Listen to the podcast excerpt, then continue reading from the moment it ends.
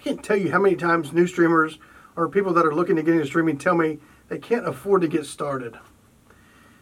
After a few minutes of talking with them, they usually realize that while yes, if you want to get all the fancy equipment that big dogs are streaming have, then yes, you need to get a loan from the bank to get started. But if you use what you have or are willing to put in a little extra work over a few weekends, you can get started a lot sooner than you initially realized. You see, streaming is expensive. The longer you're in it, the more you're going to spend. Realize in the beginning, you can just use what you have. I imagine if you want to be a streamer, you probably already have the means of gaming, right? Like you either have a PC or a console that you're already playing games on.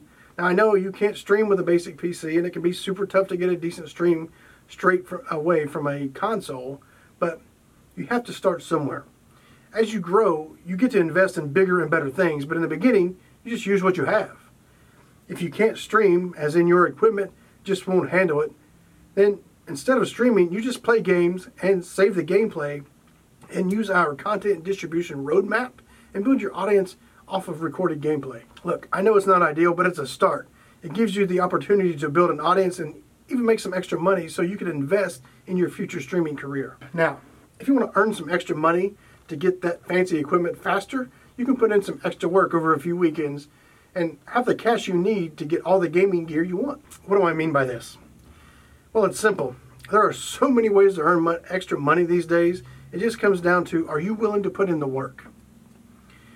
If you are serious about becoming a successful streamer, then you better not be afraid of work. So here's how you can earn some extra money. First, take a look around your house. I have no doubt that there is stuff you don't use, don't need, or don't want. And guess what?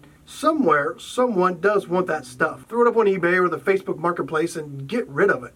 And don't be fancy and ask for what it's worth. Price it to sell quickly and get rid of it and get your money.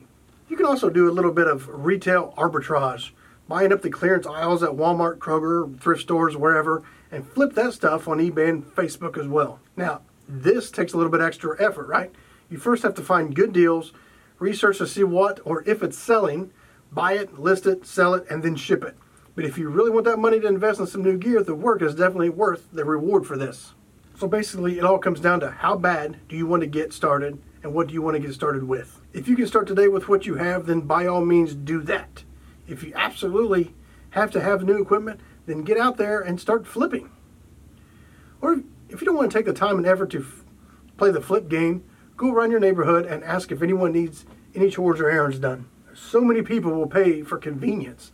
And in your case, that means mowing the grass, washing the cars, taking out the trash, walking dogs, going to the store, uh, picking up food from a restaurant. Pretty much anything they need done, they will pay cash for you to do the things they don't want to do. So when people come to me with the excuse that streaming is expensive, my answer is it sure is. But it's going to cost you a lot more if you don't get in and get started. Because, for one, it's not getting any cheaper to get into the streaming and you are losing a ton of money the longer you wait to get started. So while streaming is expensive, not streaming and leaving your dreams behind means losing a lot more than just money.